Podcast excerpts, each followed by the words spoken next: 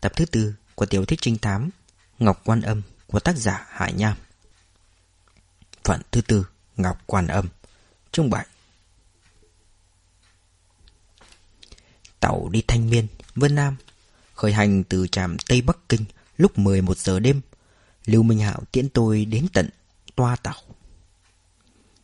Bữa tối qua tôi ăn ở nhà Lưu Minh Hạo. Vợ mới cưới của cậu ta cũng là chị họ của bội bội Đi xem phim ở ngoài Chúng tôi uống hết một chai rượu. Miệng nồng hơi men, Nói chuyện phiếm với nhau, Đang ngồi bỗng Lưu Minh Hạo đứng lên, Đi vào phòng ngủ, Lấy ra một chiếc phong bì dày. Không nói không rằng đặt xuống trước mặt tôi. Tôi mở ra xem, Quả nhiên là tiền 20.000 tệ mới cứng vừa rút ra từ ngân hàng. Lưu Minh Hạo đỏ mặt phừng phừng, Không biết là do say hay do ngại nói. Cậu biết đấy, Lần này tôi lấy vợ, Gần như đã khuynh ra bại sản. Từ địa chủ nhỏ biến thành nông dân nghèo rồi. Bố vợ tôi không giàu có như bố của bội bội, Nhưng vợ tôi cứ học đòi bội bội. Còn trách tôi ngày trước khoác lác, Cô ta cứ nghĩ công ty của tôi lớn như của Trung Ninh. Riêng tiệc cưới đã tiêu tốn mất 30.000 Giờ thì còn 20.000 tệ, Cậu cầm tạm đi. Tôi đẩy sấp tiền về phía Lưu Minh Hạo, Thành thật nói. Lần trước cậu cho tôi tiền, Tôi không lấy, Lần này cũng vậy, Tôi cầm mà thì thật chẳng ra gì. Lưu Minh Hạo lại đẩy tiền về phía tôi ngắt lời. Lần này không giống như lần trước, Chẳng phải cậu muốn tìm an tâm ư? Giờ cậu không có việc làm Chưa tay bội bội rồi Thì làm gì còn tiền? Muốn đi Vân Nam Thì trên người phải có tiền, Đừng có nói là cậu đi gặp Trung Ninh vay tiền đấy. Tôi lại đẩy tiền về phía cậu ta, cười nói, Tôi vẫn còn ít tiền, Lúc nào hết sẽ tìm cậu. Lưu Minh Hạo cúi đầu Tôi hiểu cậu ta muốn nói gì, Nhưng tôi không thể mở lời trước. Dương Thụy, Lưu Minh Hạo ngẩng đầu lên, Nhưng không dám nhìn thẳng vào tôi. Tôi biết cậu chưa tới mức không còn một xu dính túi, Nhưng đây là tâm nguyện của tôi. Hãy nghĩ đến cậu là tôi lại cảm thấy có lỗi. Tôi mỉm cười. Chuyện đã qua rồi, Tôi quên rồi, Cậu còn nhớ làm gì?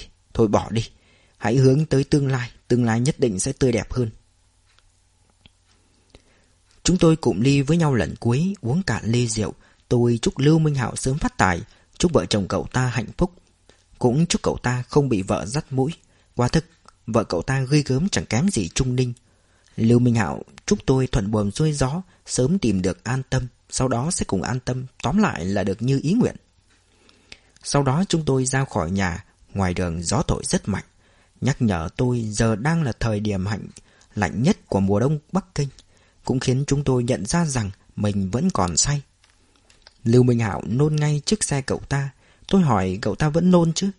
Nếu không, thì đi taxi cũng được.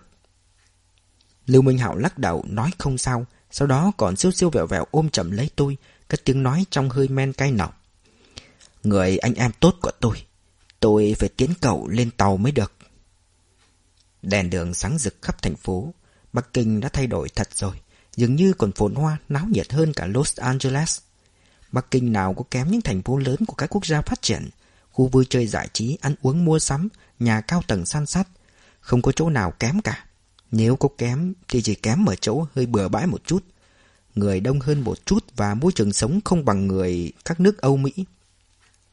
Lúc này, tôi mới bắt đầu nghĩ đến miền đất có tên gọi Thanh Miên, nơi tôi sắp đến, nơi đó như thế nào nhỉ? Có lẽ là một nơi phong thủy hữu tình, địa linh nhân kiệt. Ai nói Trung Quốc không có danh lam thắng cảnh chứ? Nếu Thanh niên không đẹp thì sao có thể nuôi dưỡng được một người con gái mỹ miều đến vậy? Lưu Minh Hạo lái xe, nhìn cái cách cậu ta lái xe thì chẳng có vẻ gì là say xỉn cả. Chỉ phải cái nói liều. Trước đây không bao giờ tôi tin rằng Cậu lại nặng tình với một người con gái đến vậy Tôi phục cậu rồi đấy Dương Thụy Chẳng phải cậu cũng tu tỉnh rồi đấy ư? Nếu không sao đã kết hôn rồi. Lưu Minh Hạo cười lớn. Ôi dào Tôi khác cậu khác. Tôi còn nhiều tuổi hơn cậu đấy Còn trần trừ mẹ gì nữa. Mẹ tôi lại sốt ruột.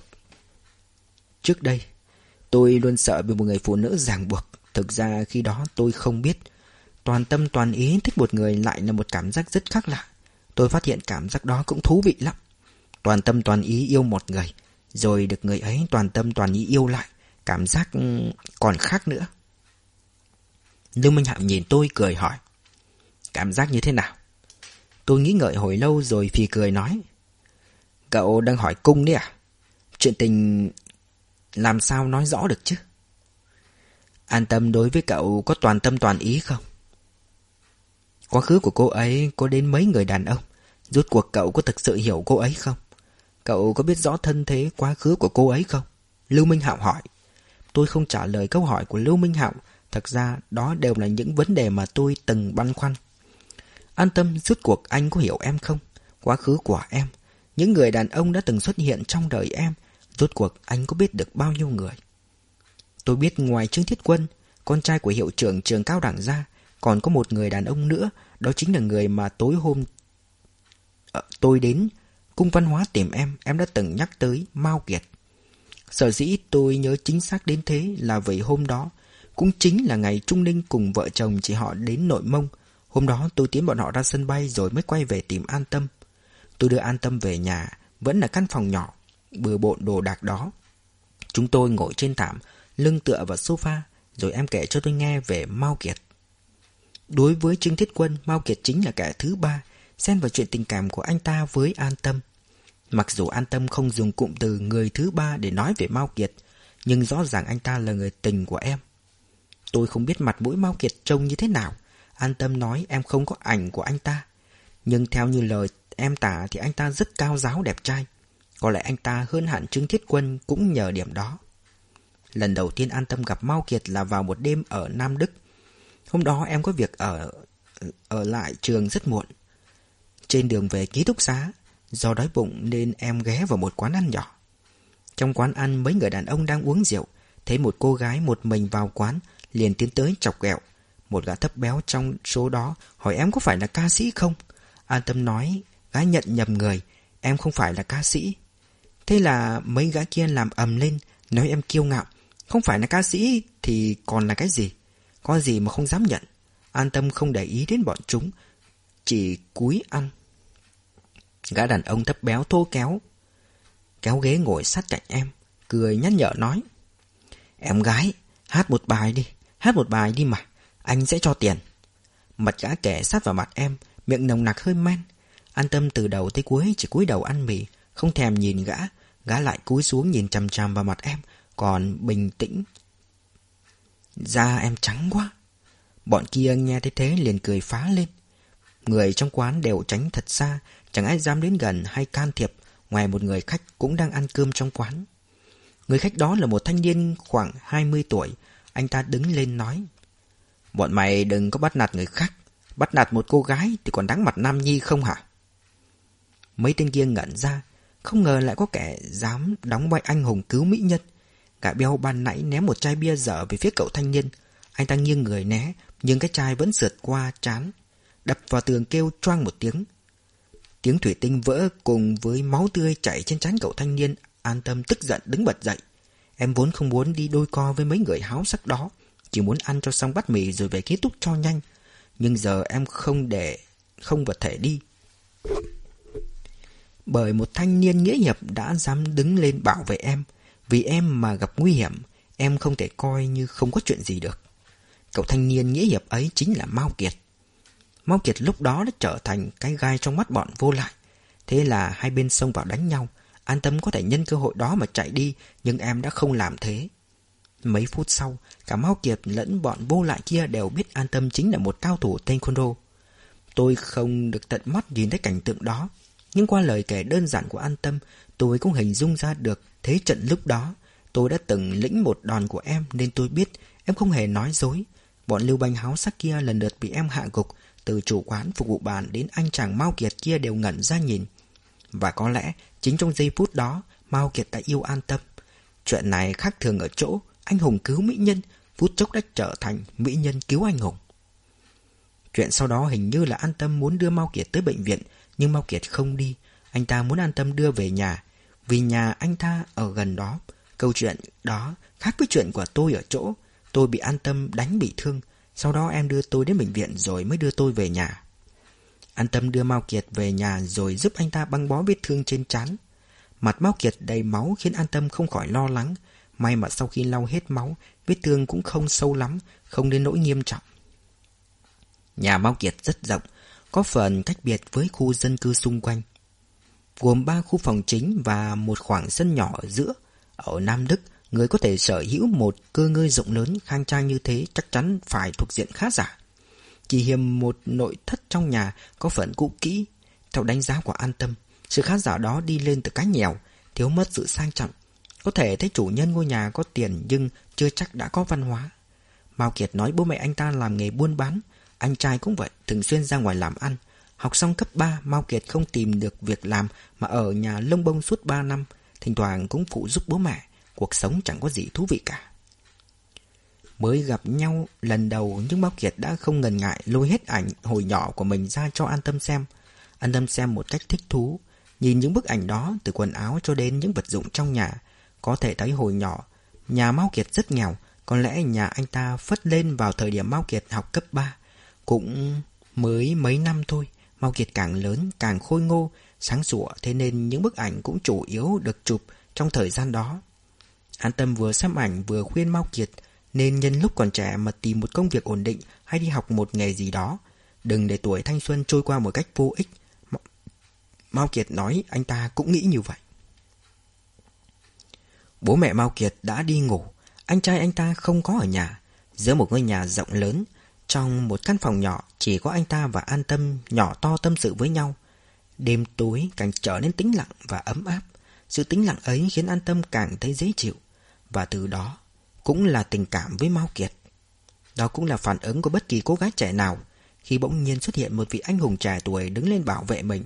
Nó khơi dậy những mơ tưởng từ nơi sâu thẳm trong trái tim của những cô gái.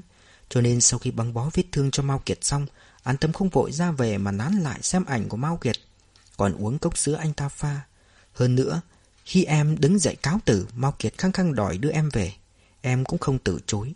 Nhà của Mao Kiệt vực ký túc xá của An Tâm đều nằm bờ đường thành phố Nam Đức.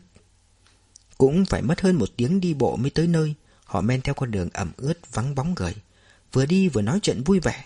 mau cười có vẻ là người hướng nội, không khéo ăn nói, nhưng thái độ rất niềm nở và chân thành khiến An Tâm cảm thấy thoải mái. Ở Nam Đức, An Tâm không có nhiều người bạn, người thân. Cộng thêm việc thường xuyên phải xa cách với Trương Thiết Quân, cuộc sống nghèo khổ và cô độc, có lẽ những lý do đó đã khiến em và Mao Kiệt nhanh chóng trở nên thân thiết. Những người trẻ tuổi khi ở cạnh nhau thường nói những chuyện lãng mạn và cao xa. Họ vừa đi vừa nói về lý tưởng và tương lai của mình cứ như hai người bạn thân. An tâm cảm thấy điều đó có chút hoang đường, vì dù sao họ cũng mới quen nhau. Nhưng em vẫn để mối quan hệ phát triển một cách tự nhiên. An tâm nói về những kế hoạch trong tương lai của em. Kế hoạch nào cũng rất thực tế, nhưng khi sâu chuỗi chúng với nhau thì lại trở lên quá quan cầu toàn. Em nói tạm thời sẽ làm việc ở đó mấy năm để tích lũy vốn sống và kinh nghiệm, sau đó sẽ học tiếp lên thạc sĩ. Sau đó em muốn có một gia đình hạnh phúc, rồi sinh một đứa con. Nếu là con gái thì tuyệt vời nhất, còn cả luyện tập taekwondo nữa. Tranh thủ lúc còn trẻ để đoạt giải quán quân của tỉnh hay top 10 toàn quốc. Về già em sẽ mang huy chương ra ngắm và tự an ủi mình, cũng là niềm tự hào cho lớp con cháu sau này. Việc em muốn làm nhiều quá đối với một người con gái, nếu thực hiện được hết những mục tiêu mà mình đặt ra thì thật là chuyện phi thường. Ví dụ, chỉ tính riêng chuyện sinh con thôi đã là một sự ràng buộc, khiến người mẹ không còn tâm trí làm những việc khác. Một đứa trẻ từ khi sinh ra đã trở thành chủ đề của người mẹ, đủ sức làm lu mờ tất cả những thứ khác. Đứa trẻ đó đôi khi còn khiến người mẹ quên mất cả bản thân mình. Lý tưởng của Mao Kiệt lại vô cùng đơn giản, đó là tiền. Anh ta tin rằng sau này mình sẽ kiếm được rất nhiều tiền. An tâm từng hỏi anh, tiền tuy rất quan trọng nhưng nó có thay thế được tất cả những niềm vui của anh không? Anh không muốn xây dựng sự nghiệp, không muốn đạt được một thành công gì đó, không muốn có một tình yêu đẹp sao? Mao Kiệt tuyên bố một cách nghiêm túc và hùng hồn. Cần chứ, sự nghiệp, thành công, tình yêu, anh đều cần. Nhưng muốn có được những thứ đó thì cần phải có tiền. Có tiền rồi ta mới tự do lựa chọn được tất cả. Anh ta còn ghét nhất cái cảnh phải chạy ngược chạy xuôi kiếm sống, lúc nào cũng phải lo lắng sầu não. An tâm cảm thấy suy nghĩ của Mao Kiệt có chút kỳ lạ. Không có sự nghiệp, không thành công thì làm sao có tiền. Sự nghiệp và thành công không hề mâu thuẫn với tiền bạc. Chúng ta... Chúng là điều kiện tiên quyết để có tiền. Có lẽ anh ta muốn được phát tài sau một đêm. Suy nghĩ này của Mao Kiệt cũng là dễ hiểu Vì trong xã hội hiện nay Hiện tượng này không hiếm Ngay cả ở vùng đất Nam Đức nhỏ bé đó cũng vậy Nơi đó gần sát khu vực Tam Giác Vàng là con đường Hoàng Kim chuyên vận chuyển ma túy giữa Trung Quốc và nước ngoài. Đúng vậy, buôn ma túy là dễ kiếm tiền nhất. Một vốn bốn lời. Không cần có tài, chỉ cần có gan. Mấu chốt ở chỗ có dám làm hay không mà thôi. Anh có dám làm không? An tâm hỏi thẳng Mao Kiệt, khiến anh ta ngẩn người một hồi lâu, sau đó cười, nói nhỏ vào tai em. Em có muốn anh làm không? Nếu em muốn, anh sẽ làm. Vì em, anh bất chấp nguy hiểm. Lần này đến lượt an tâm sững sờ, giọng nói thái độ của Mao Kiệt dường như đã vượt qua giới hạn của tình bạn đơn thuần. Có chút ám muộn. An tâm giả vờ ngốc nghếch cười nói. Sao lại vì em chứ? Anh kiếm tiền là vì anh, vì bố mẹ anh đúng không nào? Mao Kiệt chỉ cười sau đó cúi đầu không đáp. Từ câu nói lúc trước và sự im lặng sau này của anh ta, an tâm cảm nhận được đó chính là tình yêu. Em bắt đầu cảm giác và cẩn trọng hơn. Chủ động, dừng cuộc thảo luận đang sôi nổi lại. Trong bóng đêm tĩnh lặng, họ nghe rõ từng bước chân của anh mình, giống như những lời nói thì thầm trong tim. An tâm cảm thấy có một người bạn bằng tuổi để trò chuyện thật là tốt. Từ lời kể của em, tôi có thể tưởng tượng ra. Ở thành phố nhỏ nơi biên cương, dưới ánh trăng êm ả, một đôi trai gái trẻ tuổi bước đi trong đêm. Tiếng bước chân vừa mơ màng vừa kỳ ảo giống như tâm trạng của họ lúc đó vậy. Căn phòng trong ký túc xá của An Tâm là do trường phân cho. Sau này tôi đến chơi một lần. Đó là một khu nhà sàn được dựng bên bờ sông Nam Mãnh. Những ngôi nhà sàn xuất hiện sớm nhất ở Vân Nam chính là nhà của người dân tộc Choang. Vì được dựng trên mặt nước nên người ta thường dùng những cây gỗ rất to để chống đỡ sàn nhà, nhằm tránh ẩm ướt. Nói theo cách của người phương Bắc thì ở nhà sàn có một cái thú, đó là giống như được ở trong một ngôi ngôi đình hóng mát trên hồ vậy. Chỉ tiếc là tôi chưa có dịp thử qua. An tâm kể, khu nhà sàn đó được xây dựng từ năm 1960, không dùng gỗ như những ngôi nhà truyền thống trước kia mà được thay bằng gạch đá và ngói đỏ. Nhìn từ bên ngoài có chút phá cách, trong nhà rộng rãi, trống trải, rất tiện cho những người thích trang trí nhà cửa theo phong cách hiện đại. Căn phòng của An Tâm tuy chỉ rộng được có hơn chục mét vuông, nhưng khi mở cửa sổ ra, có thể nhìn thấy con sông Nam Mãnh trong xanh hiền hòa. Những bè trúc tấp nập qua lại bên sông và những cây gạo hoa nở đỏ ối như dáng chiều phía bên kia sông. thập thoáng có tiếng trống từ xa vọng tới. An tâm nói em không bao giờ phân biệt được đó là tiếng trống nước của người dân tộc Đức Ngang hay tiếng trống chân voi của người dân tộc Thái. Thỉnh thoảng tiếng trống cất lên khi trên mặt sông vẫn còn răng một lớp sương mù mờ ảo, khiến cho khung cảnh cứ hư hư thực thực như cõi mộng. Nếu bạn chưa có dịp được tận mắt nhìn thấy cảnh tượng đó, thì đừng bao giờ cố tưởng tượng ra nó, vì cảnh thực chắc chắn luôn đẹp đẽ và lay động lòng người hơn nhiều. Lúc An Tâm và Mong Kiệt về đến ký túc xá đã là 4 giờ sáng. Theo phép lịch sự thông thường, em mời anh ta vào nghỉ một lát, uống nước rồi hãng về mau Kiệt bước vào nhà em, em rót nước mời nhưng anh ta không uống mà chỉ nhìn ngó căn phòng. Một căn phòng nhỏ sạch sẽ, ngăn nắp và ấm áp giống như nữ chủ nhân của nó khiến cậu, thanh niên ấy có phần vài phần mong muốn được sở hữu. Thế là sau khi vào phòng được mấy phút, anh ta đã ôm chầm lấy an tâm, thì thầm vào tai em một câu thế này. Em yêu anh nhé, anh đảm bảo sẽ mang đến cho em cuộc sống tốt đẹp nhất. Mấy năm sau, khi kể cho tôi nghe về đêm đó, An Tâm nói đó là một sai lầm không thể cứu vãn. Có lẽ vì khi đó em đang cần một điều gì đó. Em cần điều gì? Một người con gái, một thân một mình, nơi biên cương hẻo lánh, hàng ngày lên lớp, tan trường rồi về ký túc xá đọc sách. Một tháng Trương Thế Quân lặn nội đến thăm em một lần. Hai người ở bên nhau được hai ngày rồi em lại phải ôm nỗi cô đơn một mình. Một cô gái trẻ đang độ tuổi xuân sắc. Những thứ em cần nhiều lắm. Tôi có thể hiểu được tâm trạng em khi đó. Em và Mao Kiệt có xảy ra chuyện đó thì tôi cũng không thấy phản cảm. Tôi có thể chấp nhận được. Từ đó trở đi, mối quan hệ giữa họ càng ngày đem lại nhiều phiền phức cho an tâm. Hầu như đêm nào Mao Kiệt cũng đến ký túc xá tìm an tâm. Hai năm sau khi nhắc lại chuyện đó, em cũng rất thẳng thắn. Nói hai người đó làm chuyện đó hai lần. Nhưng càng ngày an tâm càng cảm thấy áy náy. Em không muốn hai người cứ lén lút như vậy. Đặc biệt mỗi lần Trương Thiết Quân lên thăm đều mang cho em rất nhiều món bổ dưỡng do chính tay mẹ anh ta nấu. Điều đó khiến em càng cảm thấy có lỗi. Nếu so sánh với Mao Kiệt thì Trương Thiết Quân không đẹp trai bằng, cũng không mạnh mẽ và phóng khoáng bằng. Nhưng Chiến Thiết Quân là người chính trực, chiến chắn, có học vấn, rất xứng đôi với An Tâm. Cuối cùng lý trí đã chiến thắng, An Tâm quyết định chia tay với Mao Kiệt càng sớm càng tốt. Nhưng khi em còn chưa biết phải nói thế nào với Mao Kiệt thì anh ta đã mở lời trước. Đêm đó anh ta đến ký túc xá tìm An Tâm, muốn làm chuyện đó nhưng bị An Tâm từ chối. Em nói, Mao Kiệt, chúng ta đừng như thế này nữa, chuyện này sẽ không có lợi cho cả hai chúng ta. Mao Kiệt đang miết nhẹ những ngón tay của mình trên người em. Nghe em nói vậy, anh ta liền dừng lại, nhìn em không nói gì. An Tâm định nói tiếp thì anh ta gằn giọng nói. Được thôi, chúng ta kết hôn đi, anh sẽ lấy em. An Tâm nhìn vào khuôn mặt của Mao Kiệt, khuôn mặt đó rất điển trai. Em biết anh ta thật lòng với em. Em muốn chia tay anh ta, nhưng không muốn làm anh ta bị tổn thương, không muốn nói. Chúng ta không hợp nhau là vì anh không có học vấn, em sẽ không ở lại Nam Đức, nên không muốn tìm đối tượng yêu đương ở đây.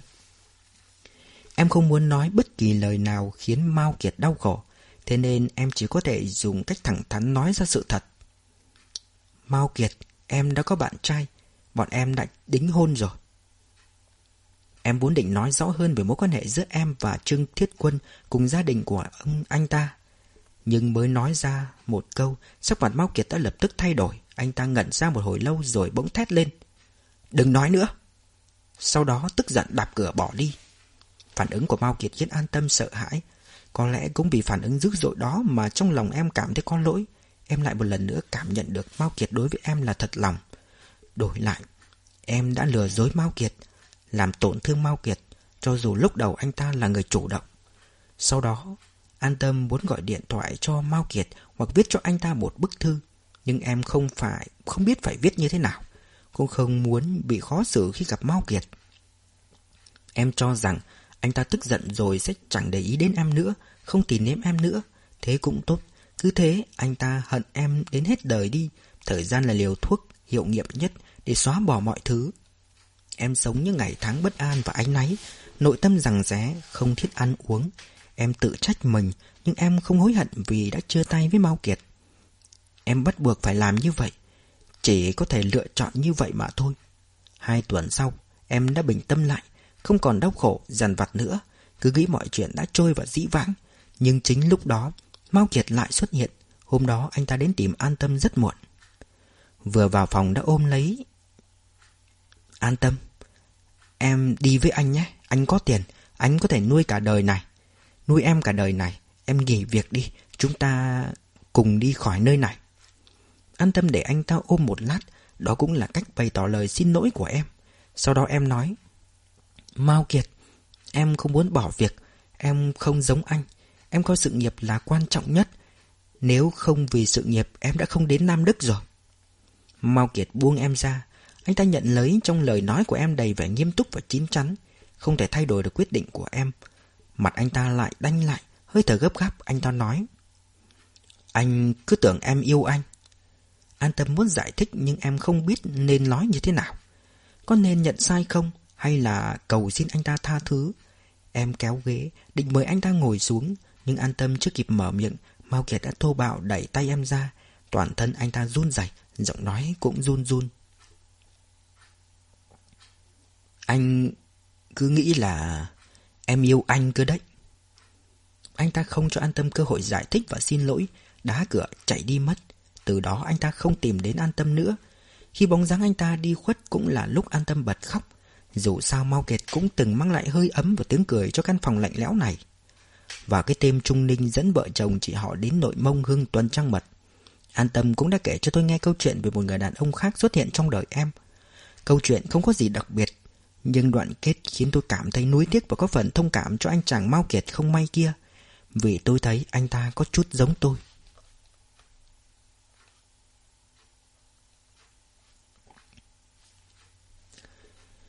Khi đó tôi không biết chuyện giữa hai người thực ra vẫn chưa kết thúc bởi an tâm chỉ kể đến đoạn Mao Kiệt bỏ đi rồi không kể thêm gì nữa. Em im lặng rất lâu, tâm trạng chịu nặng. Tôi đành chuyển sang chủ đề khác, cố nghĩ cách làm em vui lên. Uống chút cà phê nhé, anh đi pha. Tôi nói, để em. Nói rồi an tâm đứng lên đi xuống bếp. Dường như em muốn trốn tránh đèn vàng ảm đạm Trong căn phòng khách chứa đầy những ký ức đau thương. Em đã từng ở đây nửa tháng Ngày nào cũng nấu cơm cho tôi ăn Nên em chẳng lạ gì ngôi nhà này nữa. Tôi xuống bếp Rửa phin cho vào cốc cho em. Hai chúng tôi đều im lặng. Chỉ có tiếng nước chảy Và tiếng ấm điện sôi ù ù. An tâm cầm chiếc cốc tôi đang rửa nói. Để em, Có người gọi cửa kìa. Tôi nhìn đồng hồ, Đã hơn 10 giờ. Ai đến vào giờ này? Tôi ra khỏi bếp đến chỗ hành lang có đèn sáng, Nhìn thấy trước cửa quả nhiên Có người đang đứng. Tôi hỏi, Ai vậy? Người ngoài cửa chưa chờ tôi cho phép liền bước vào. Là em. Tôi giật mình giống như gặp phải ma, Miệng há hốc, Đứng như trời trồng, Lưng toát mồ hôi hột. Trung Ninh! Không sai, quả nhiên là Trung Ninh.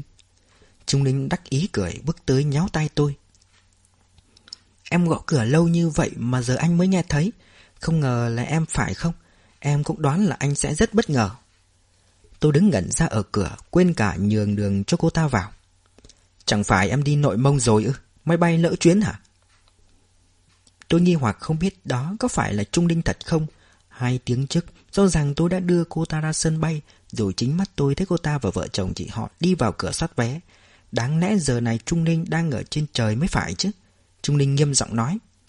Chẳng phải anh muốn em về sớm sao? Em nghe lời anh còn gì? Cô ta thấy tôi cứ ngẩn ra, Liền phá lên cười nói. Em không lên máy bay, Em đã gọi cho khách sạn ở nội mông, Bảo họ dẫn vợ chồng chị họ đi chơi rồi. Em nói với họ, Với người ở sân bay là em có việc gấp. Em không đi được. Chẳng lẽ họ lại không cho em xuống máy bay? Cùng lắm là không hoàn lại tiền vé thôi. Thế nào? Em đã hủy vé. Đã phải xin lỗi vợ chồng chị họ Chỉ để về đây với anh thôi đấy. Anh không vui sao? Trung Linh nhận ra sự bất ngờ đến đờ đẫn của tôi, Đắc ý vứt túi sách lên sofa, Quàng tay ôm cổ tôi, Áp sát vào người tôi, Cười rồi ra lệnh. Ôm em đi. Tiếp theo cô ta đu lên người tôi. Tôi chưa chuẩn bị kịp, suýt nữa làm cô ta ngã. Thế là vội ôm lấy cô ta. Sau đó là một tình huống không thể nào né tránh. An tâm bưng cà phê lên. Trong căn phòng khách nhỏ bé, Hai người đàn bà bốn mắt nhìn nhau chằm chằm. Còn tôi thì hận không đào được một cái hố để chui ngay xuống. Trung Linh dường như quên mất Là mình vẫn đang đu trên cổ tôi. Đưa mắt gió xét an tâm, Giọng sắc nhọn hỏi. Ồ ai thế? An tâm bưng khay cà phê, Đứng sững ở cửa bếp. Em đương nhiên có thể nhìn ra mối quan hệ giữa tôi và Trung Ninh. Trung Ninh ôm cổ tôi, Còn tôi thì vòng tay ôm lấy eo cô ta. Chẳng cần hỏi cũng biết đó là quan hệ gì. Trung Ninh lúc này cũng đoán được vai trò của an tâm. Một người phụ nữ nửa đêm nửa hôm rồi mà còn ở trong nhà tôi, Còn có thể là gì chứ? Cô ta quay đầu lại, hét vào mặt tôi. Đây là ai? Cô ta là ai à? Tôi buông tay Thả cô ta xuống, Nói dối một cách vô thức. À cô ấy Cô ấy là bạn học của anh. Hôm nay đến Bắc Kinh, tiện thể đến thăm anh luôn. Tôi cũng không biết sự dối trá ấy là thông minh hay ngu xuẩn, Chỉ biết người đầu tiên chấn tĩnh lại Và tỏ vẻ tự nhất nhất lại chính là an tâm. Em đặt cà phê xuống, bình tĩnh nói với tôi. Ồ anh có khách à? Vậy em về đây. Trung Linh lập tức gọi em lại. Đợi đã, Đừng đi. Cô là bạn học của anh ấy phải không Giọng của Trung Ninh sắc như dao Thái độ của cô ta đối với an tâm khiến lòng tôi như có lửa đốt, rất muốn xông đến cho cô ta một cái bài học. Nhưng tôi đã kiềm chế lại nói. Trung Ninh! Trung Ninh quay lại nhìn tôi một cách hằn học. Sao? Em không có quyền hỏi ư? Tôi cũng gằn giọng. Cô ấy là khách, em không thể lịch sự hơn được à? Cả hai chúng tôi đều tức giận, chỉ có an tâm là bình tĩnh. Em không tỏ thái độ gì mà ung dung mở cửa đi về, còn quay đầu nói tạm biệt, rồi nhẹ nhàng đóng cửa lại. Câu tạm biệt đó vô cùng lạnh nhạt Cứ như đầy áp sự thù hận. An tâm đi rồi Chỉ còn lại tôi và Trung Ninh. Tôi cũng không còn căng thẳng gì nữa Vì muốn nói dối thế nào cũng được Có thể giải thích Cũng có thể giả vờ tức giận. Người ta là bạn học. Tốt nghiệp xong được phân về quê công tác. Hơn một năm nay không gặp mặt Giờ đến Bắc Kinh thăm anh thì sao nào Thái độ của em đối với người ta mà bị truyền ra ngoài thì các bạn học sẽ nghĩ thế nào về anh? Họ sẽ cười anh, chẳng lẽ em không muốn giữ thể diện cho anh sao? Tôi bực tức nói. Trung Linh liếc mắt nhìn tôi, sau đó lặng lẽ quan sát căn phòng, lật chỗ nọ, dở chỗ kia, cứ như thể đang tìm bằng chứng quả đôi gian phu dâm phụ. Kết quả là chẳng tìm được gì, cuối cùng cô ta nói. Em biết bọn đàn ông các anh ai cũng muốn giữ thể diện, nếu vậy thì đừng làm những chuyện mất thể diện. Dương Thụy, em nói cho anh biết, chuyện gì em cũng có thể tha thứ cho anh. Anh nói tạm thời không muốn kết hôn, em cũng nghe anh. Nhưng có một điều anh đừng tưởng anh thông minh, làm chuyện gì người khác cũng có thể không biết. Giấy không bọc được lửa, ăn vụng thì phải biết chùi mép. Đừng để em bắt được nếu không anh sẽ phải hối hận đấy. Tôi không nói gì. Đêm hôm đó Trung Ninh ngủ lại nhà tôi. Cô ta yêu cầu nhưng tôi không có hứng thú. Biểu hiện rất bị động. Trung Ninh mơn trớn một lúc lâu mà cũng không làm cho tôi lấy lại được tinh thần. Có vẻ tức giận nói. Anh sao vậy? Giận em cái gì chứ? Sao anh không nghĩ đến chuyện em không lên máy bay chỉ để về gặp anh ở đây? Vậy mà anh được lắm. Đêm hôm khuya khoắt lại ở cùng với một người đàn bà, làm gì hả? Em nhìn thấy không tức sao được. Thế mà anh còn giận em. Dạo trước em đi công tác nước ngoài suốt, em mới biết được ở nhà anh làm những chuyện gì. Tôi thực ra không tức giận. Chỉ là trong lòng tôi dối bời khi nghĩ tới an tâm. Sau chuyện đó, hình tượng của tôi trong mắt em chắc chắn sẽ bị sụp đổ. Em chắc chắn sẽ rất đau lòng, giống như Mao Kiệt vậy. Em chỉ khác Mao Kiệt ở chỗ không đạp cửa bỏ đi. Sáng hôm sau, Trung Ninh cùng tôi tham gia cuộc họp xây dựng nhà thi đấu Quốc Ninh, nghe kiến trúc sư trình bày phần thiết kế. Trung Quốc Khánh cũng đến, phần thuyết trình đó chủ yếu là do anh ta nghe. Tôi ngồi cạnh mà đầu óc cứ để đi đâu. Đến trưa thì tan họp, Trung Quốc Khánh mời mấy tay kiến trúc sư đi ăn cơm. Nói còn một số vấn đề, sẽ vừa ăn vừa bàn tiếp.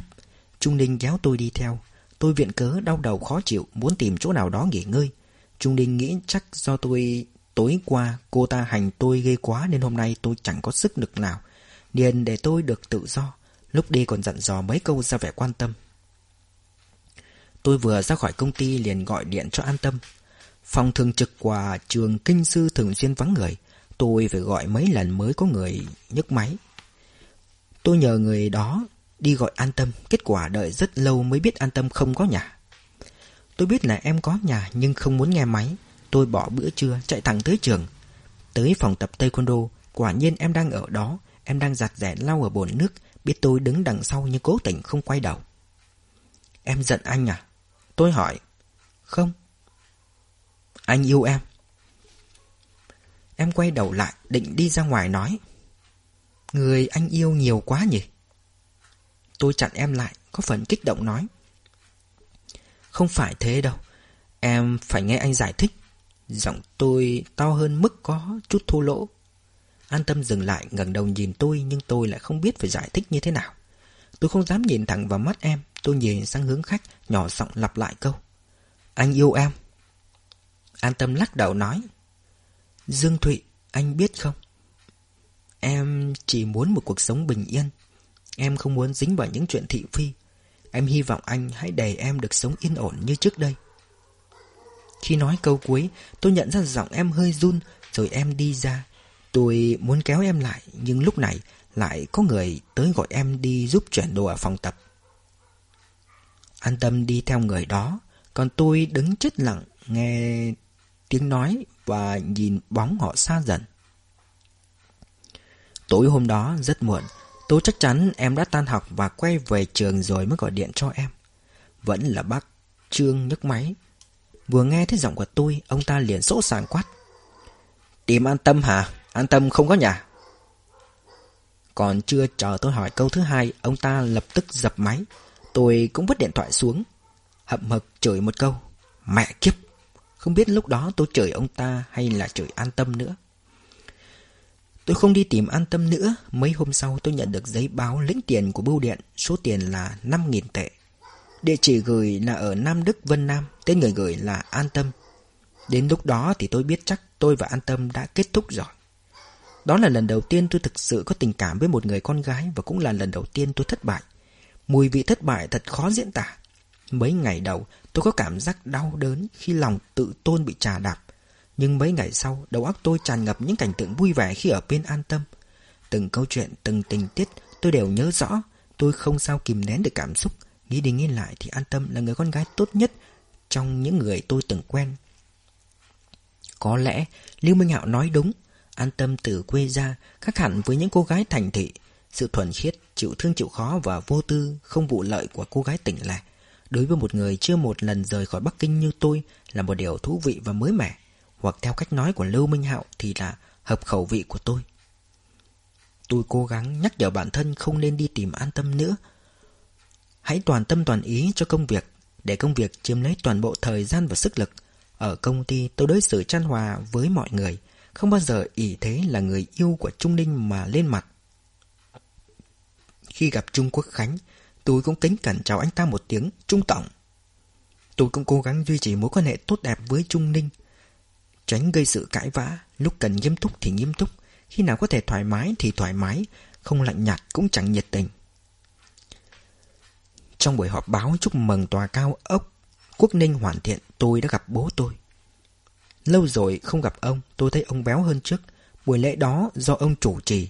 Từ động tác cho đến nét mặt đều vui phơi phới. Buổi lễ kết thúc, Ông gọi tôi ra, Nhét vào tay tôi quyển sổ tiết kiệm nói. Cầm đấy, Mua cho Trung Ninh chức nhẫn. Việc này đàn ông nên chủ động, Coi như bố tặng quà cưới cho các con. Tôi mở sổ tiết kiệm ra xem, Chẵn 10.000 tệ. Mặc dù lương của bố tôi cao hơn trước đây, Nhưng 10.000 tệ đối với ông mà nói Không phải là con số nhỏ. Tôi định trả lại cho bố nói. Bố, bố lo gì chứ? Giờ vẫn còn sớm mà. Bố tôi trợn mắt mắng. Cái thằng danh này. Sao con bướng thế nhỉ? Đây là món quà người ta tặng khi yêu nhau. Con có hiểu không hả? Kim cương đại diện cho sự vĩnh cửu. Tặng nhẫn kim cương là thể hiện tình yêu thuần khiết và vĩnh cửu. Phải tặng ngay bây giờ. Chờ kết hôn rồi thì còn gì lãng mạn nữa. Kết hôn xong. Còn phải lo cơm áo gạo tiền con ạ. Ngay cả mấy lời quảng cáo trên tivi bố tôi cũng lôi ra nói Đủ thấy Từ ngày vào làm ở Quốc Ninh Cả suy nghĩ, tính cách lẫn giọng điệu của ông đều đã thay đổi. Ông cằn nhằn tôi thêm mấy câu nữa rồi nhăn nhó bỏ đi. Tôi cầm 10.000 tệ trong tay lặng người. Hôm sau tôi đến trung tâm thương mại. Quý hữu Chọn mấy chiếc nhẫn kim cương đơn giản Giá tiền là một con số may mắn 9.990 tệ. Tôi trả tiền, Chiếc nhẫn được để trong một chiếc hộp nhung màu đỏ sẫm sang trọng, Bên ngoài thắt một chiếc nơ và được đựng trong một cái túi xinh xắn. Thời khắc cô nhân viên đưa túi đó cho tôi, Trước mặt tôi chợt xuất hiện hình ảnh của An Tâm. Tôi nghĩ nếu món quà này là dành cho An Tâm, Không biết tâm trạng của mình sẽ như thế nào nhỉ?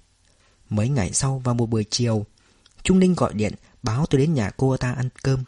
Tôi liền đem món quà ấy đến, Trung Ninh và Trung Quốc Khánh sống trong một ngôi biệt thự Cạnh vườn hoa hương giang. Tôi từng đến đó nhiều lần Nên bảo vệ đều biết mặt tôi Hôm đó Trung Quốc Khánh cũng ở nhà Lúc sắp ăn cơm trước mặt Trung Quốc Khánh Tôi lấy chiếc túi đó ra tặng cho Trung Ninh Lúc đầu Trung Ninh còn nói Anh cần gì phải tặng quà cho em Trung Bình đã quá quen thuộc rồi mà nhưng khi mở ra xem thấy đó là một chiếc nhẫn, cô ta không giấu nổi vẻ ngạc nhiên, khuôn mặt tràn ngập hạnh phúc nói. Ô, anh tặng em món quà này là có ý gì thế? Tôi nói, không có ý gì, chỉ là muốn tặng cho em thôi. Trung Đinh cười bước tới gần tôi nói, vậy vật này anh phải đích thân đeo lên tay em. Tôi nghĩ đó hẳn là một quy tắc khi tặng nhẫn, thế là tôi nâng bàn tay cô ta lên, đeo chiếc nhẫn vào ngón áp út. Cô ta vui mừng giở bàn tay lên ngắm nghía, ra điều muốn. Tôi hôn lên bàn tay ấy. Tôi hôn bàn tay cô ta, cô ta cũng hôn lại vào môi tôi một cái. Anh trai cô ta cười nói, này này, trước mặt người khác đừng có thân mật quá chứ. Sau bữa cơm hôm đó, Trung Ninh rất vui vẻ, không những thế còn kể rất nhiều chuyện, thậm chí cả những chuyện cười liên quan đến tình dục đến cả Trung Quốc Khánh cũng không nghe nổi. Sao em toàn kể những chuyện tế nhị đó nhỉ? Đàn ông nói còn tạm được Em là phụ nữ Nói mấy chuyện đó thật chẳng lịch sự chút nào Trung Ninh nói Có gì ghê gớm chứ Dù sao cũng đâu có người ngoài ở đây Đùa chút cho vui mà Trung Quốc Khánh lắc đầu nói với tôi Nó có bao nhiêu tật xấu Đều thể hiện trước mặt chú hết rồi Trung Ninh bĩu môi nói Anh hỏi Dương Thụy xem Em với anh ấy ai có nhiều tật xấu hơn Anh thì có tật xấu gì nào Tôi hỏi Trung Ninh trả lời ngay. Tật xấu gì anh còn không biết sao? Tôi biết cô ta có ẩn ý gì, liền giả ngốc cho qua chuyện. Ăn cơm xong, Trung Ninh vào thư phòng nghe điện thoại của một người bạn, đúng là phụ nữ. Hễ cầm điện thoại lên là nói một chàng không nghỉ. Trung Quốc Khánh châm thuốc ngồi nói chuyện với tôi ở phòng khách. Anh ta hỏi tôi. Thế nào? Định khi nào thì tổ chức? Lúc đầu tôi hơi bất ngờ khi anh ta hỏi về vấn đề đó.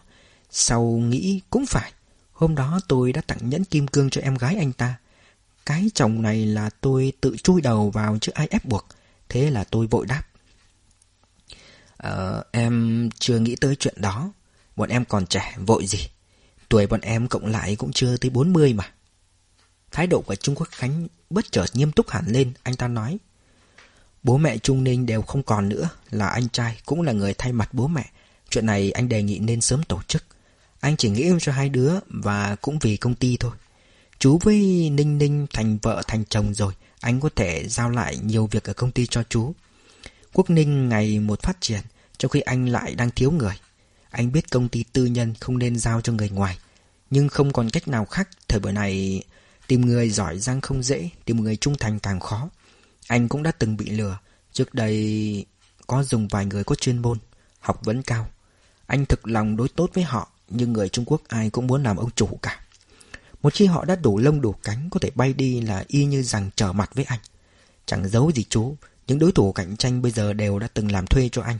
Cuối cùng họ đều phản lại anh. Chưa hết, có người nhìn thật thà nhưng lại bòn rút tiền của của công ty. Trung Ninh tuy thích làm quản lý nhưng nó là con gái. Vẫn còn non lắm. Hơn nữa, tính khí nóng này dễ gây hiểm khích trong công ty. Về lâu về dài thì không phải là biện pháp hợp lý. Nếu chú trở thành một thành viên trong gia đình này, sẽ giúp anh được nhiều việc. Chú có bằng đại học là đàn ông, lại thông minh chăm chỉ. Đi theo anh, dần dần học tập, chẳng mấy chốc sẽ thành tài. Sau này anh sẽ giao lại công ty cho chú. Mấy năm này anh thấy mệt rồi. Trung Quốc Khánh nói một cách nghiêm túc, tôi cũng nghiêm túc nghe. Hơn nữa, anh ta lớn hơn tôi đến mười mấy tuổi. Đó là lần đầu tiên có một người lớn tuổi như thế nói với tôi những lời tâm huyết từ tận đáy lòng. Thế nên tôi rất cảm động, sự nghiệp đang nảy mầm lại được tưới nguồn nước mắt. Tôi hăng hái chấp nhận ngay. Anh, em nghe lời anh, chuyện của em và Trung Ninh nên tiến hành thế nào, anh cứ quyết định. Thế là chỉ với một chiếc nhẫn và một câu nói, đối đã hồ đồ quyết định ngắn, gắn nửa đời còn lại của mình với Trung Ninh. Ngày cưới do bố tôi và Trung Quốc Khánh bàn bạc chọn lựa. Bố tôi đương nhiên là không có ý kiến gì, cuối cùng định vào ngày chủ nhật của một tháng sau. Tuy không phải là ngày lễ Tết gì, nhưng trong lịch nói đó là ngày hoàng đạo, thích hợp để dựng vợ gả chồng.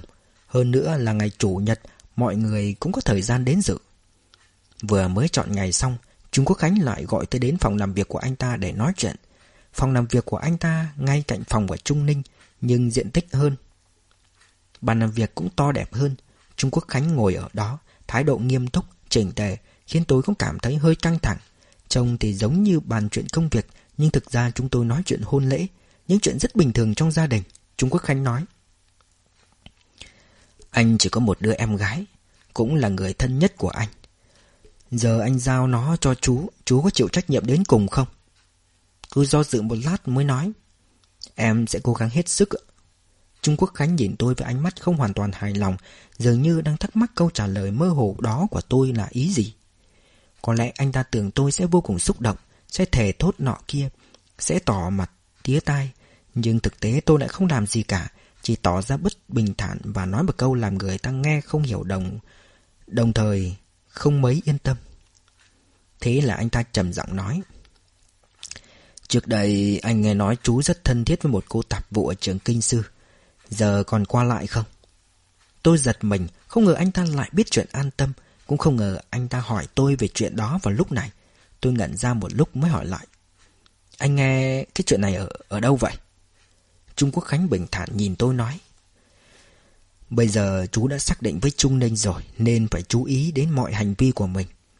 Anh lăn lội trong thương trường bao nhiêu năm. Không có điều tiếng gì, được cái có nhiều bạn bè. Chú muốn giấu anh chuyện gì cũng không dễ đâu. Chuyện trước đây của chú anh không quan tâm. Nhưng từ giờ trở đi, chú đừng có bắt nạt Trung Ninh. Hơn nữa, giờ thì ai cũng biết quan hệ của chú với Trung Ninh rồi. Chú mà làm gì sai trái tức là làm mất mặt anh. Người trong thương trường mất gì thì mất chứ không thể mất mặt. Tôi cúi đầu không nói gì. Trung Quốc Khánh vừa đấm vừa xoa nói. Sau khi kết hôn, nếu hai đứa muốn sống ở vườn hoa hướng dương cũng được. Căn nhà hơn 400 mét vuông chắc đủ rồi nhỉ. Muốn sống riêng thì anh sẽ mua cho căn nhà khác. chung cư hay biệt thự đều được, tùy hai đứa chọn, coi như là quà cưới anh tặng cho hai đứa. Tôi đương nhiên không muốn sống chung một nhà với Trung Quốc Khánh và Trung Ninh cũng muốn ở riêng. Thế là bọn tôi hễ có thời gian liền ra ngoài xem nhà. Trung Ninh ứng ý một ngôi biệt thự ở Hoa Viên Phú Thành. Môi trường tốt, nhà đẹp, phong cách quản lý quốc tế, phải cái giá đắt. Khi Trung Ninh nói chuyện này với Trung Quốc Khánh, anh ta cũng phải trao mày. Trung Ninh vùng vằng nói, Anh, đây là việc đại hỷ của em, cả đời chỉ có một lần, em không muốn làm qua loa. Trung Quốc Khánh do dự hồi lâu cuối cùng cũng gật đầu. Mấy hôm sau, Trung Ninh luôn tỏ ra vui vẻ, ngoan ngoãn hết mức. Tôi cũng vui, nhưng nói đúng ra, đó là sự hưng phấn của thần kinh và nó sẽ không tồn tại được lâu. Đối với tôi, kết hôn với Trung Ninh chẳng qua là sự lựa chọn để phát triển sự nghiệp chứ không phải xuất phát từ tình cảm. Thành công trong sự nghiệp và hạnh phúc trong tình yêu luôn là hai vấn đề không tương xứng mà đôi khi phải lựa chọn. Nên tôi cứ để cho nó phát triển tự nhiên, nghĩ bụng, trước sau gì mình cũng phải làm. Tuy chưa làm đám cưới nhưng tôi đã dọn về hoa viên Hương Giang. Ở trong biệt thự rộng gần 400 mét vuông ấy có một căn phòng rất thoải mái dành cho tôi. Trong phòng có nhà vệ sinh rất to, có bồn tắm rất rộng. Nằm ngâm mình trong bồn nước nóng có thể nhìn thấy một màu xanh gì của lá xung quanh nhà. Ở công ty, Trương Quốc Khánh cũng bắt đầu có kế hoạch giao quyền cho tôi. Anh ta cho tôi dự tính nhiều cuộc họp quan trọng, tham gia nhiều hoạt động, khách hàng lớn bé đều giới thiệu với tôi để tôi tích lũy kinh nghiệm, nắm bắt tình hình kinh doanh và mở rộng các mối quan hệ. Anh ta trao cho tôi một cái danh hão là trợ lý chủ tịch hội đồng quản trị của tập đoàn Quốc Ninh. Tôi không còn là chủ huy phó công trình nhà thi đấu nữa. Chính vì thế, vào ngày làm lễ khởi công công trình, tôi xuất hiện với chức danh mới. So về vị trí còn cao hơn xếp cũ của tôi là biên hiệu quân. Khi gặp tôi, anh ta lại càng khách sáo hơn trước. Hễ mở miệng là gọi Dương Tổng, thân thiết tới mức làm tôi nổi cả da gà. Hôm đó Lưu Minh Hạo cũng có mặt. Cậu ta đeo trước ngực một bông hoa có ghi chữ khách mời. Quãng thời gian đó, Lưu Minh Hạo dựa vào các mối quan hệ của mình và chức danh cổ đông của công ty kiến trúc và vật liệu xây dựng Long Hoa. Chạy đôn chạy đáo khắp nơi để giành được hợp đồng cung cấp thiết bị giá trị gần 8 triệu tệ cho Quốc Ninh. Đến dự buổi lễ ngày hôm đó còn có hiệu trưởng trường kinh sư và mấy vị quan chức trong ngành thể thao cùng vài vận động viên đã hết thời. Cả đám người súng vào chào hỏi chúc mừng một vị quan lớn vừa mới về hưu nhưng đức cao trọng vọng mà Trung Quốc Khánh mời đến. Ai cũng hớn hở ra mặt, biểu lễ diễn ra hơn giản, đơn giản nhưng không kém phần sang trọng. Đôi bên đọc bài phát biểu, sau đó cùng nhau xúc từng mảnh đất đầu tiên tượng trưng cho việc đào móng rồi cùng nhau chụp ảnh lưu niệm. Sau đó tất cả kéo nhau ra nhà hàng Vạn Gia đang dùng bữa. Khi mọi người dầm dầm lên xe, tôi nói nhỏ vào tai Trung Ninh. Anh không đi đâu, bụng anh hơi khó chịu. Ờ, với lại anh không muốn ăn cơm khách mời, ồn ào lắm. Trung Ninh nhìn tôi cả buổi sáng bị ánh nắng chiếu vào nên mặt tôi hơi đỏ, mồ hôi nhễ nhãi. Cô ta nói, thế em cũng không đi, bụng anh khó chịu thì em đưa anh đi ăn bát cháo. Tôi nói, không cần đâu. Em không đi được không? Anh trai em sẽ không vui đâu. Lần trước anh kêu đau đầu để thoái thác anh ấy liền mắng anh nhiều sự. Em vẫn nên đi thì hơn. Trung Ninh nghe theo dặn dò tôi mấy câu rồi theo khách khứa lên xe. Tôi đợi đến khi chiếc xe khuất bóng rồi mới quay về trường võ. Chưa đến giờ ăn trưa, tôi chạy thẳng một mạch đến phòng tập. Ở đó có một lớp đang học, nhìn thấy huấn luyện viên. Tôi còn chưa kịp chào thì ông ta đã niềm nở tiến tới nói. Ồ, nghe nói giờ cậu là ông chủ của trường này rồi. Tôi thì nể tình thầy trò.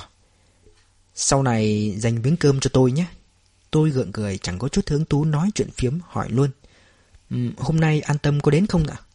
Ai? An Tâm, cô tạp vụ đấy à? Ồ, cô ta à?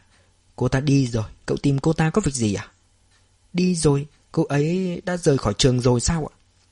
Cô ta bị đuổi việc từ lâu rồi. Người khác không biết nhưng cậu chắc chắn phải biết chứ. Bị đuổi việc? Vì sao vậy? Tôi ngạc nhiên hỏi. Tôi cũng không rõ, chỉ biết là bị trường đuổi việc. Nghe nói cô ta có quan hệ lăng nhăng bên ngoài. Trường chúng ta dù sao cũng là quả nhà nước. Nếu cô ta làm gì ảnh hưởng đến trường thì không hay. Tôi sững sờ một lúc lâu mới quay người bước đi. Huấn luyện viên nói gì đó sau lưng tôi nhưng tôi không nghe rõ. Tôi chạy tới phòng an tâm. Cửa phòng khóa, Tôi nghiêng người nhìn vào khe cửa Bên trong tối om. Nhìn thẳng và chẳng thấy gì, Tôi lại chạy tới văn phòng. Vừa hay thấy giám đốc mã đang cầm hộp cơm đi ra, Chắc là định tới nhà ăn. Tôi biết giám đốc mã rất hy vọng sau khi kinh sư hợp tác với công ty Quốc Ninh, Ông ta sẽ tiếp tục được đảm nhiệm chức vụ giám đốc. Nhưng thực ra lãnh đạo Quốc Ninh không thích ông ta lắm. Hôm nay đi ăn mừng khởi công Công trình cũng không mời ông ta. Tôi an ủi ông ta vài câu rồi hỏi. Giám đốc Mã. Vì sao an tâm bị đuổi việc vậy? An tâm? Chắc giám đốc Mã định nhờ vả tôi gì đó Nên ông ta rất bất ngờ khi tôi hỏi một câu như thế. Một lúc sau sau mới nói. Cậu đến đây chỉ tỉ tìm cô nhân viên tạp vụ đó sao? Cậu quen cô ta hả? Tôi đáp bừa. À cô ấy là bạn học của em gái em. Cô ta mắc lỗi gì mà lại bị trường đuổi việc vậy à À, đuổi việc cô ta là ý của công ty Quốc Ninh. Giờ Quốc Ninh là bạn đối tác của trường và là cổ đông lớn cho công trình xây dựng nhà thi đấu. Ý kiến của họ chúng tôi không thể không tôn trọng. Là ý của công ty Quốc Ninh sao? Tôi nghe như xét đánh bên tai, đầu óc mụ cả đi. Vì sao cô ấy đắc tội gì với họ? À? Tôi biết rõ nguyên nhân là gì nhưng vẫn hỏi một cách vô thức. Nghe nói tác phong sinh hoạt của cô ta không đứng đắn lắm. Không chừng còn làm cả nghề bán sắc kiếm tiền nữa. Loại người này Nếu biết sớm chúng tôi cũng sẽ chủ động cho nghỉ việc. Tôi tức đến ngạn họng không nói lên lời. Mãi mê thốt được một câu. Dựa vào cái gì? Họ dựa vào cái gì mà đánh giá người khác như vậy? Giám đốc mã dường như không có bằng chứng cụ thể Liền viện bừa một lý do. Ờ, người của công ty Quốc Ninh quen nhiều biết rộng. Tôi đoán là họ biết chuyện của cô ta. Tôi gần như hét vào mặt ông ta. Thế thì các ông cũng phải điều tra cho rõ rồi mới nói chứ. Người ta chỉ mới nói vậy, các ông không điều tra gì đã đuổi việc cô ấy. Đuổi người ta, thì người ta sống thế nào hả? Giám đốc mã ngạc nhiên không hiểu vì sao tôi lại nổi nóng chỉ vì bạn học của một đứa em bị đuổi việc. Nhưng không, nhưng ông ta vẫn nhẫn nại giải thích. Cô ta không phải là nhân viên chính thức của trường. Chúng tôi cũng không thể đi khắp nơi điều tra lai lịch của cô ta được. Mà cổ đông lớn đã có ý kiến chúng tôi phải tin chứ. Hơn nữa, chúng tôi nếu chúng tôi không đuổi việc cô ta, bên các anh không đầu tư vào nữa, tổn thất sẽ rất lớn. Cô ấy đi đâu rồi? Tôi hỏi một câu vô vọng. Không biết, đi được hơn một tháng nay rồi. Tôi nhận ra, căn cứ vào thời gian giám đốc mã nói thì sau cái đêm Trung Ninh nhìn thấy an tâm ở nhà tôi không lâu, bọn họ đã đuổi việc em.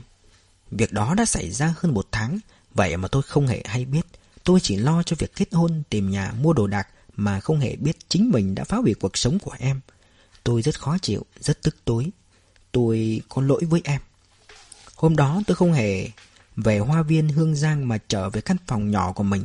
Bữa trưa và bữa tối tôi không ăn. Cũng không hề thấy đói, tôi chỉ cảm thấy tức giận. Tôi tức giận đến nỗi chỉ muốn nhốt mình trong phòng và nhớ về an tâm. 8, hơn 8 giờ tối, Trung Ninh gọi điện thoại cho tôi. Tôi bắt máy. Nghe tiếng ồn ào trong điện thoại thì có thể đoán cô ta đang ăn cơm ở nhà hàng. Trung Ninh nói.